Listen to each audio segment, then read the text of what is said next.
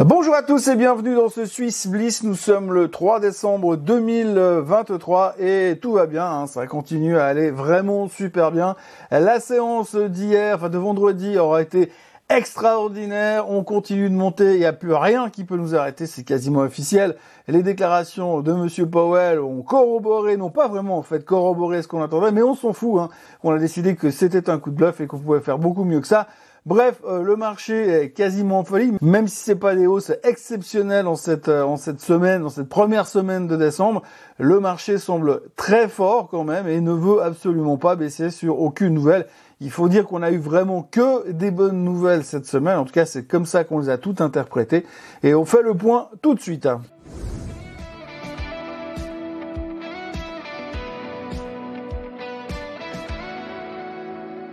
Donc si on devait lister les choses, on peut déjà commencer par une chose, c'est que la confiance du consommateur semble repartir à la hausse de nouveau. Alors difficile de savoir pourquoi ou comment, hein, parce que effectivement l'inflation est en train de réduire, c'est bien, donc ça veut dire qu'on l'augmentation des prix est moins forte. Les prix augmentent toujours, mais l'augmentation des prix est moins forte, donc ça rassure le consommateur qui peut continuer à utiliser sa carte de crédit et à s'endetter un tout petit peu.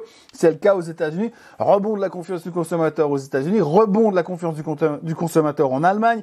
Bref, on a l'impression que tout semble aller euh, pour le mieux, en tout cas de ce côté euh, euh, du consommateur, et que finalement, malgré cette inflation qui semble cette fois définitivement maîtrisée, eh bien, on retrouve très rapidement des couleurs. Après, il faudra quand même que le reste suive. Hein. Faut pas oublier qu'on a créé une espèce de décalage pendant ces 18 euh, mois, 24 mois où finalement cette inflation s'est montrée très forte. Elle a pris beaucoup d'avance au niveau des prix de la consommation. Et puis, bah, nous maintenant, on est un peu en retard, mais on est content parce que finalement le, le retard sera moins difficile à combler. Reste plus qu'à que les salaires augmentent, mais en tout cas pour l'instant, le consommateur est confiant. La conviction de la baisse des taux, ça aussi c'est une quasi-certitude dans les marchés. Hein. On sait aujourd'hui que les banques centrales en général vont devoir baisser les taux l'année prochaine. C'est plus euh, une question, c'est plus un point d'interrogation. Alors aucune banque centrale n'en a parlé encore aujourd'hui, mais nous, le consommateur, mais nous, l'investisseur, on le sait déjà. On est beaucoup en avance par rapport à ce que font les banquiers centraux. On sait exactement dans quelle direction ils vont. Et résultat, on s'attend à une baisse des taux. Alors euh, j'ai envie de dire, lundi dernier, on aurait parlé de juin 2024 mais plus la semaine a avancé, plus on a vu que l'inflation ralentissait dans la zone euro, dans la zone allemande, dans la zone française, dans la zone espagnole, et que finalement aux États-Unis euh, la croissance explosait, on l'a vu sur le PIB américain, bah on s'est dit ouais, il n'y a pas de raison qu'ils attendent le mois de juin pour baisser les taux. Euh, donc du coup, on est en train de se dire qu'ils vont baisser les taux en mars. En plus, on voit quand même qu'il y a deux trois signes de ralentissement à droite à gauche, donc il va falloir redynamiser l'économie.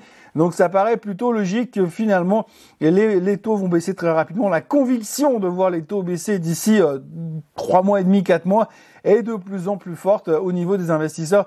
Et même quand vous avez les, banquiers centraux qui viennent vous dire non, c'est trop tôt, faut pas s'emballer, faut pas commencer à parler de ça, on peut encore avoir des rebonds au niveau de l'inflation, on s'en fout complètement. On a pris notre décision et c'est tout droit euh, pour une baisse des taux au mois de mars. On notera donc effectivement que l'inflation est sous contrôle, hein, comme je vous le disais, on l'a vu sur plusieurs zones cette semaine, le PCE aussi. Bref, c'est pas une grosse surprise parce qu'on a vu que tout ralentissait depuis quelques semaines. Donc là, ça aurait été surprenant que les chiffres qui sortent là soient négatifs. Je reprends toujours le, sujet de l'inflation européenne où tout le monde dit oh c'est super, euh, l'inflation européenne est en recul. Oui, mais comme avant celle de l'Allemagne était en recul, comme avant celle de la France était en Allemagne, comme avant celle de l'Espagne était en Allemagne, ça aurait été étonnant quand même que celle du groupe euro de la totalité de l'Europe, elle soit en hausse. Donc euh, bref, mais bon, c'était une bonne surprise quand même. PCE pareil, hein, le CPI américain était plus faible, donc c'était assez logique que le PCE suive le mouvement. Le contraire aurait été étonnant, mais c'est pas grave. C'était encore une bonne nouvelle. On a vraiment cette capacité aujourd'hui de saluer les bonnes nouvelles encore et encore. Vous répétez dix fois à la personne qu'il va y avoir une baisse des taux, c'est dix fois une bonne nouvelle, alors que c'est la même bonne nouvelle qu'on répète dix fois. Mais peu importe, à chaque fois on arrive à grimper encore un petit peu. Et c'est à ça qu'on a pu assister d'ailleurs vendredi, puisque Monsieur Powell s'est monté extrêmement défensif encore une fois. Il n'a pas pivoté, il n'est pas devenu deviche, il est resté au quiche. Mais il a même dit qu'il fallait surtout pas s'emballer au niveau de la baisse des taux, qu'il était beaucoup trop tôt pour commencer à parler de ça. Et la réaction du marché, c'est une nouvelle hausse pour terminer la semaine. Et vous voyez dans les médias américains où on vous dit les traders et les investisseurs pensent que ce que dit la Fed est un bluff et qu'ils vont baisser les taux. Donc ils pensent sérieusement, on leur âme et conscience que Powell est en train de bluffé quand il dit attention, rien n'est gagné. On est vraiment dans une époque formidable où rien ne semble pouvoir arriver au marché. Hein. On va même pas revenir sur le fait que la vol est au plus bas, que le grid est au plus haut, que tout le monde est hyper confiant, que de toute façon ça ne peut aller que à la hausse. Il n'y a plus que des boules dans le marché. Toute la semaine, on a été, on croulait sous les avalanches de nouveaux upgrades, de nouveaux targets à 5000, 5100, 5200 pour l'année prochaine. Bref, c'est l'euphorie totale. Plus rien ne semble pouvoir faire baisser les marchés. C'est comme ça qu'on pourrait vraiment résumer cette, euh, cette semaine. Dans les nouvelles économiques en Suisse, on notera que l'OCDE a remonté les perspectives économiques de croissance en Suisse de 0,2%. C'est de la folie. On passe de 0,6 à 0,8. C'est du délire total. On notera aussi que le COF a été publié et là on est passé de 95 points à 96.7 sur le, le COF en Suisse. Donc on sent vraiment qu'il y a une énorme croissance qui nous attend. Non, enfin bref, on est vraiment très très rassuré euh, sur l'avenir des économies. Euh, J'ai vraiment l'impression, encore une fois, peut-être que je suis un petit peu trop euh, négatif sur ce que je vois et ce que j'entends, mais euh, quand on voit un petit peu la réalité finalement de tous les jours, la réalité de Main Street, et que de l'autre côté on voit cette espèce d'euphorie de l'investissement on se demande s'il n'y a pas un petit délire quelque part. Mais enfin, pour l'instant, euh, comme disait l'autre, il faut pas pisser contre le vent parce qu'autrement vous allez avoir les chaussures mouillées. Et c'est vrai que pour l'instant, eh bien, l'optimisme est de mise et personne ne semble vouloir envisager une, la moindre ne serait-ce que correction de 3% après cette magnifique hausse qui, a commencé début novembre. Si vous avez l'outrecuidance de venir dire, ou attention, moi je suis très méfiant, attention à la correction euh, physique, hein, c'est deux claques dans la figure parce que c'est vraiment pas le truc qu'on a envie d'entendre aujourd'hui. Aujourd'hui, c'est bull market forever. On ne se pose pas de questions. Pourtant, il y a quand même deux trois trucs à l'intérieur où on peut quand même euh, se poser des questions. Le système bancaire ou ce que nous est en train de nous faire Julius Baer en ce moment. Et si on veut regarder la photo chiffrée, eh bien on voit les performances. Donc le Bitcoin plus 5,2%, euh, l'argent plus 4,7%, euh, l'or plus 3,5%. Alors c'est intéressant de voir que l'or monte malgré que l'inflation est morte. C'est toujours un grand truc. Mais pour l'instant, on n'arrive pas à casser cette résistance des 2080 sur le métal jaune. Le Dow Jones termine en hausse de 2,45%, le DAX de 2,3%. Le DAX est impressionnant. Vous avez une chute de l'inflation en Allemagne, vous avez un regain euh, sensible mais minable de le rebond de la confiance du consommateur. Quand vous entendez un peu ce qui se passe en Allemagne, franchement, on a l'impression qu'ils sont tous sous Prozac. Mais le DAX reprend 2,3%, termine à des niveaux complètement incroyables sur, sur le DAX. Euh, le CAC, euh, un peu moins dynamique pour l'instant, plus 0,7%. Le Nasdaq, on sent quand même qu'on a de la peine à trouver de, l'envie d'aller dans la croissance avec un, un 0,38% de, hausse sur la semaine pour le Nasdaq. On sent qu'il y a un petit peu de dégagement sur les, sur les, Magnificent Seven, parce que c'est vrai qu'aujourd'hui, Nasdaq, on ne parle plus que des Magnificent Seven, le reste n'intéresse quasiment plus personne. Euh, le, le Stocks Index est légèrement en baisse sur la semaine quand même, hein, donc on voit que les, euh, les, chiffres de Nvidia ont de la peine à passer, puis que la motivation sur euh, le secteur est un peu plus difficile. Et puis alors le SMI, alors plus 0,07%, euh, c'est impressionnant. On va le voir sur le graphique tout à l'heure, qu'on a quand même été chercher des niveaux intéressants, mais que pour l'instant il y a comme une un rejet, on va dire. Et puis euh, la Chine et le Japon, alors le Japon ne fait pas grand-chose. Euh, Hong, Kong est en baisse de 1,07%. Euh, la Chine toujours empêtrée dans ses mauvais chiffres économiques, mais finalement on a tellement de mauvaises nouvelles sur la Chine qu'on a l'impression qu'il n'y a plus rien qui peut faire baisser. Et quand ça ne baisse pas, bah, finalement ça finit par remonter. Ça on verra ça plus tard. On a eu une relativement mauvaise semaine sur le pétrole qui termine en baisse de 1,54%. Et pour l'instant on oscille toujours dans la même zone au niveau euh, du baril. Donc voilà, on est quand même dans une période euh, assez euh, intéressante puisqu'on voit quand même un petit peu de faiblesse sur la tech, mais les discours sont quand même hyper bullish généralement un peu partout et on voit encore une force impressionnante sur certains indices européens qu'on n'aurait pas vu ici vu l'ambiance morose dans laquelle on vit. En Suisse, le leader de la semaine, c'est l'UBS avec 6,5% de hausse quasiment sur la semaine. ABB qui a publié ses perspectives et ses intentions pour l'avenir qui prend 3%. Et puis le reste, eh bien, euh, c'était euh, la grosse dépression chez Swiss Re qui a présenté, euh, qui avait son, son, son, assemblée générale des actionnaires et puis son, son investment meeting là où ils ont montré aux, actionnaires ce qu'ils allaient faire. Ça a été moyennement bien pris, pourtant les nouvelles n'étaient pas catastrophiques. Néanmoins, grosse sell-off sur Suisse euh, sell-off, vente aussi négative sur euh, Richemont, parce qu'il y a aussi des downgrades qui continuent, on va en parler rapidement derrière. Et puis autrement, eh bien, on a quand même, et ça c'est ce qu'il faut retenir quand même, c'est Novartis qui perd 1,6%, Roche qui prend 0,38%, et, et donc on voit, c'est clair que quand ces deux-là ne foutent rien et que Nestlé perd 1,5%, ça reste de toute façon extrêmement difficile de faire quelque chose sur le SMI. Mais par contre, effectivement, l'UBS prend 6,48%. Euh, on va pouvoir dire, je pense que euh, les gens sont en train de se dire que vu ce qui est en train de se passer sur Julius Baer, si ça se trouve, euh, la et le Conseil fédéral vont aussi les obliger à racheter Jules Baer euh, ces prochains temps. Bref, en tout cas, la, l'UBS semble faire tout juste dans cet environnement, alors que tout le reste des banques semble faire tout faux. Du point de vue technique, voici donc le SMI. Alors, si on regarde le SMI, donc vous savez que depuis quelques semaines, on est collé dans cette espèce de grande euh, tendance, en dessous de cette tendance haussière qu'on a ici, et depuis quelques jours, eh bien, on est en train de, de tenter de revenir dedans. Alors la semaine dernière, on a eu une, un début de semaine difficile, puis finalement on se retourne pour aller chercher quasiment la moyenne mobile des 200 jours. On a pratiquement testé la moyenne qui correspond à cette tendance haussière euh, qui est devenue une résistance maintenant et on a complètement rejeté euh, pour, se, pour terminer relativement euh, mal sur le SMI, on va dire, même si on est légèrement en haut sur la semaine on voit quand même que c'est difficile de continuer d'aller chercher cette, euh, cette, résistance ici. Donc ce sera la clé de ces prochains temps. Donc notez dans vos agendas une résistance sur les 11 000 quasiment. Il faudrait vraiment qu'on arrive à casser les 11 000 prochainement pour pouvoir euh, aller chercher plus haut sur le SMI. Le CAC 40 euh, va bien, on va dire que techniquement il est en route pour les plus hauts historiques de nouveau, hein. on voit pas pourquoi ça n'irait pas, vu que tout va bien dans le meilleur des mondes à l'heure actuelle, pas grand chose à dire. Mais le plus important, le plus impressionnant, c'est clairement le DAX, le DAX qui termine sa semaine quasiment au plus haut de tous les temps avec trois sessions de hausse absolument dantesques sur l'Allemagne. Rien ne veut faire baisser le DAX. Pourtant, alors oui, effectivement, la confiance du consommateur revient. Oui, l'inflation est plus faible en Allemagne. Mais alors, euh, j'ai l'impression qu'il y a eu des espèces de short covering massif sur, euh, sur le DAX. Maintenant, bah, tout le monde va voir qu'on doit revenir et casser ces niveaux-là pour espérer aller plus haut.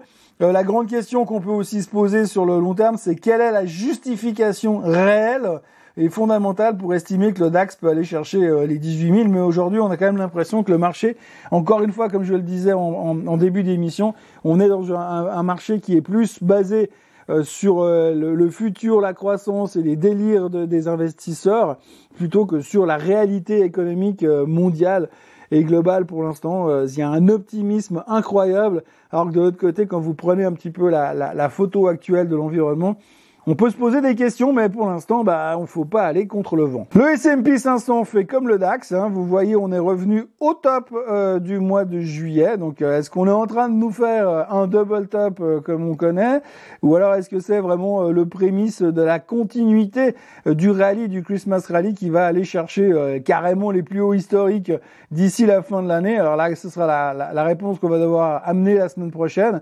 La semaine prochaine, on aura les NFP qui vont nous donner un peu la tendance. Mais c'est vrai, encore une fois, comme je vous le disais avant, quand vous avez vu les discours euh, de Powell, euh, le, speech de Powell de vendredi soir, qui était plutôt au quiche. Dans un monde normal, on aurait pu s'attendre à avoir une rejection, puis avoir le sentiment que le marché va aller chercher plus bas. Pas, je parle pas d'un crash boursier de nouveau, mais juste revenir dans la tendance. Du tout, il n'y a aucune faiblesse. Euh, on a pris ça comme étant une super nouvelle. Je vous le disais avant, un bluff de Monsieur Powell qui en fait est en train de cacher son intention. Monsieur Powell est de Viche, mais il ne le sait pas encore. Monsieur Powell va euh, baisser les taux, mais il ne le sait pas encore. Nous, on le sait.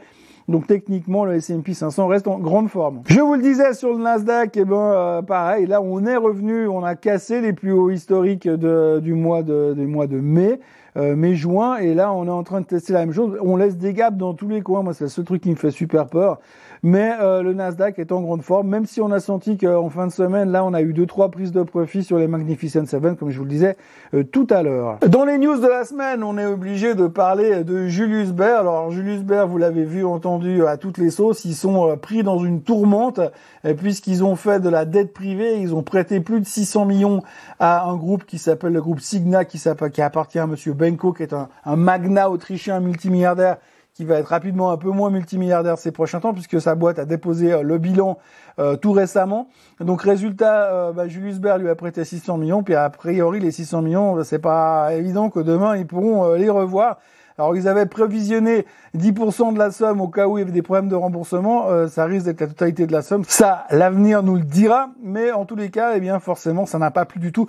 Au-delà des 600 millions qui peut paraître comme relativement euh, pas si gros que ça finalement par rapport au monde bancaire. Ce qu'il faut retenir, c'est que les minima que BAL 3 ordonne aux banques pour euh, pas prendre trop de risques, eh bien, sont bien sûr un petit peu trop. Euh, ils sont dans le cadre, hein, bien sûr. Jules Verne n'a pas dépassé les limites, mais par contre, alors ça représente 18%, et puis euh, je crois qu'ils ont le droit d'aller jusqu'à 25%, donc c'est un, un, petit peu trop. c'est même un peu beaucoup ce prêt unique sur la tête de ce groupe-là. Donc aujourd'hui, c'est grosse interrogation, euh, grosse méfiance par rapport à tout cela, et puis euh, grosse déception, j'ai l'impression. En tous les cas, ça passe pas très bien. Euh, rien n'est encore terminé, rien n'est encore réglé, mais dans le doute et en attendant, eh bien évidemment, tout le monde est en train de vendre le titre parce que pour l'instant, il n'y a pas de raison de s'exposer à ça. De l'autre côté, ça a extrêmement bénéficié à l'UBS parce qu'on a l'impression, comme je vous le disais avant, que finalement, bah, il reste plus qu'une banque qui tient la route. Je parle des grandes, des grandes banques cotées, je parle pas des banques privées, mais si on regarde les grandes banques cotées, bah, on a l'impression qu'il n'y a plus que l'UBS qui, pour l'instant, pour l'instant, ne fait pas de conneries. Euh, le reste, par contre, c'est en série. Hein, euh, on a vu le Crédit Suisse qui a disparu. Maintenant, on voit Julius Baer il suffirait que la situation empire sur Julius Baer pour qu'on vienne nous dire oui, mais peut-être que l'UBS, ce serait pas mal qu'il les rachète aussi. Alors on n'en est pas là, bien évidemment, mais en tous les cas, vu les extrêmes compétences de la FINMA et euh, euh, du Conseil fédéral et de la BNS, on ne sait pas ce qu'ils ont dans la tête et ce qu'ils pourraient nous inventer sur Julius Baer. En tous les cas, on a un peu l'impression que du coup, euh, c'est euh, blue sky pour l'UBS et puis c'est vraiment très très nuageux de l'autre côté pour les autres. Et c'est un peu pour ça qu'on termine cette semaine euh, dans un énorme doute au niveau du système bancaire en Suisse. Encore une fois, même si pour l'instant on n'en parle pas tant que ça heureusement, il reste l'UBS et les banquiers privés. Euh, par contre, sur le reste, pour l'instant, on commence à se poser pas mal de questions de nouveau. Voici donc le graphique de Julius Baer. Euh, bah voilà, euh, que dire de plus si ce n'est que depuis le début de cette affaire, eh bien, on a quand même perdu euh, pratiquement, on est à moins 21% sur le titre pour l'instant. Techniquement, pour autant qu'on veuille bien trouver des points techniques, on est revenu euh, dans des zones de support, puisque 40 francs, euh, ça paraît relativement euh, intéressant pour venir se repositionner dans un environnement tel que celui-là. pourquoi pas mais néanmoins, on ne sait pas encore exactement les tenants et les aboutissants de la, la, fin de cette affaire. Ce qui fait que espérer le rebond de Julius Baer pour ceux qui ont vraiment envie de tenter un coup, il y a peut-être quelque chose à jouer. Mais par contre, si on va s'établir en dessous des 40, alors là, il faudra faire très très attention. Alors pour les spéculateurs, revenir là-dessus à ces niveaux-là, ok, mais attention parce qu'on n'est pas encore euh, sorti du bois, comme dirait l'autre. Toujours dans le domaine financier, c'est euh, la fête au village puisqu'on a eu euh, Léon Tech qui a publié ses résultats, en, enfin plutôt un profit warning en fin de semaine dernière. Alors la boîte, c'est une boîte qui fait des produits structurés pour ceux qui connaissent pas. Alors ils ont reformulé leurs objectifs pour 2023. Hein donc reformulé, c'est euh, le mot poli pour dire on s'est complètement vautré cette année et donc il va falloir trouver euh, des solutions. Donc on attendait, ils s'attendaient à faire un bénéfice entre 40 et 70 millions, ce qui est quand même assez large comme euh, target. Et là, ils ont annoncé la semaine passée un bénéfice plutôt autour des 10-20 millions. Donc il y a quand même un gros trou quelque part de nouveau. donc voilà, gros gros profit warning sur les Tech. La sanction ne s'est pas fait attendre puisque sur la nouvelle, le titre a perdu 16%. Voilà le graphique de Leontech. Hein. Je vous passe euh, les détails. Je vais pas vous tirer des graphiques ou vous mettre des points de support. Il n'y a plus de points de support. Euh, le titre a vécu ses belles années avec des niveaux à 78 balles. Aujourd'hui, on est de retour à des niveaux absolument euh, catastrophiques, d'ailleurs qu'on n'a pas vu depuis, bah, depuis, ça nous a 2017 quand même, quoi. Donc voilà. Je ne sais pas si aujourd'hui il faut avoir envie de venir se positionner là-dessus. Il est vrai que au chapitre des produits structurés, euh, quand vous avez de la volatilité, bah, il y a des choses intéressantes à faire. Euh, quand vous avez une volatilité qui se traite à des niveaux absolument euh, catastrophiques, comme on peut le voir sur le graphique à l'instant, eh bien, c'est un peu moins facile de faire des produits structurés. Une petite histoire à raconter, eh bien, la semaine dernière, Suisse a publié, enfin, a fait sa journée des investisseurs. Alors ils ont relevé leurs prévisions pour l'année prochaine. Euh, ils tapent sur un bénéfice de plus de 3,6 milliards l'année prochaine. Grosso modo, l'activité réassurance devrait leur apporter 1,5 milliard. L'un dans l'autre comme ça, en, survolant l'information, plutôt pas mal, pas besoin de se plaindre trop sur euh, Suisse mais ça n'a pas plu du tout au marché puisque le titre s'est quand même fait déglinguer en fin de semaine. Comme vous le voyez, euh, le meeting des investisseurs, ça a pas non plus monstre plus euh, au marché. Alors rassurez-vous pour ceux qui ont de la Suisse c'est pas la fin du monde, les nouvelles n'étaient pas si mauvaises que ça, et puis surtout vous continuez à toucher un gros dividende. Techniquement, on est revenu sur la moyenne des 50 jours. Je pense que la réaction était un tout petit peu exagérée sur Suisse Donc pas grand chose à dire, mais on voit quand même que le marché est très fragile parce que la moindre mauvaise nouvelle, ça tape très très fort. Autrement, dans les downgrades en série, on a eu euh, Soggen et on a eu HSBC qui sont venus downgrader euh, Richemont, comme vous le voyez euh, sur le graphique, bon, ça n'a pas été un gros impact. Hein. Richemont, on en parle toujours, zone de consolidation euh, ici, donc pour l'instant, il n'y a pas trop de questions à se poser, mais voilà, savoir que tout le monde est en train de venir downgrader le luxe dans tous les sens. Euh, c'est un peu la même photo, je crois, sur Swatch et la même thématique, hein. zone de consolidation, est-ce qu'on va s'en sortir ou pas? Mais pour l'instant, il n'y a plus grand-chose à, à, à gratter il faut quand même se souvenir euh, de la performance du début d'année où tout le monde était complètement fou sur la thématique du luxe avec le retour des Chinois. Et aujourd'hui, on se fait la même situation dans l'autre sens. Donc voilà, on arrive aussi au bout d'un cycle au niveau des mauvaises nouvelles sur le luxe, mais à noter quand même que ça continue de manière assez importante. Je terminerai quand même rapidement avec trois graphiques euh, que j'aimerais vous montrer en direct. Euh, Novartis pour commencer. Alors Novartis, eh bien, depuis qu'ils ont vendu Sando, ben, on fait plus grand chose. On est toujours dans cette espèce de zone de ben, pas grand chose, justement. Vous voyez que depuis euh, le mois d'octobre jusqu'à aujourd'hui, on est dans un range euh, compris entre 86 euh, et 83. Donc, c'est pas le truc le plus sexy. Si vous regardez le bon rush de l'autre côté, eh bien, vous avez également une, une zone extrêmement serrée sur le bon rush pour l'instant, puisqu'on voit qu'on est compris entre 233 et 240 sur le bon il ne se passe rien. Euh, et puis pour terminer, le troisième que je voulais vous montrer, c'est Nestlé. Et Nestlé qui, eux, euh, se traite euh, toujours aussi là dans un cadre extrêmement serré, puisqu'on voit des deux côtés qu'on est coincé là aussi dans un range entre 98 et 100 et un, donc franchement, c'est pas l'euphorie. Il faudrait maintenant que ces trois gros titres réussissent à nous faire des cassures pour montrer qu'ils sont en train de pouvoir faire quelque chose et de vouloir remonter. Ce qui nous permettrait donc en Suisse de voir le SMI repartir à la hausse, comme je vous montrais tout à l'heure. Mais pour l'instant, le SMI, il a besoin d'aller casser euh, cette résistance à 11 000 sur, euh, sur l'indice suisse là que vous voyez très clairement maintenant que j'ai enlevé tous mes traits bleus un peu partout. Donc dans cette zone-là, on doit aller casser cette résistance ici.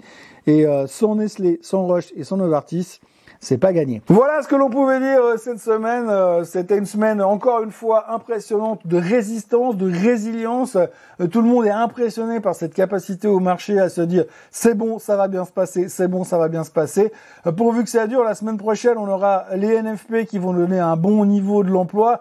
On a vu les jobless claims la semaine dernière aux États-Unis qui laissaient supposer que là, de nouveau, il y avait des gens qui demandaient des, indemnités chômage. Donc, ce qui voudrait dire que l'un dans l'autre, bah, ça ralentit quand même un petit peu au niveau de l'emploi. Ce qui est parfait parce que c'est exactement ce que voulait faire la fête. Bref.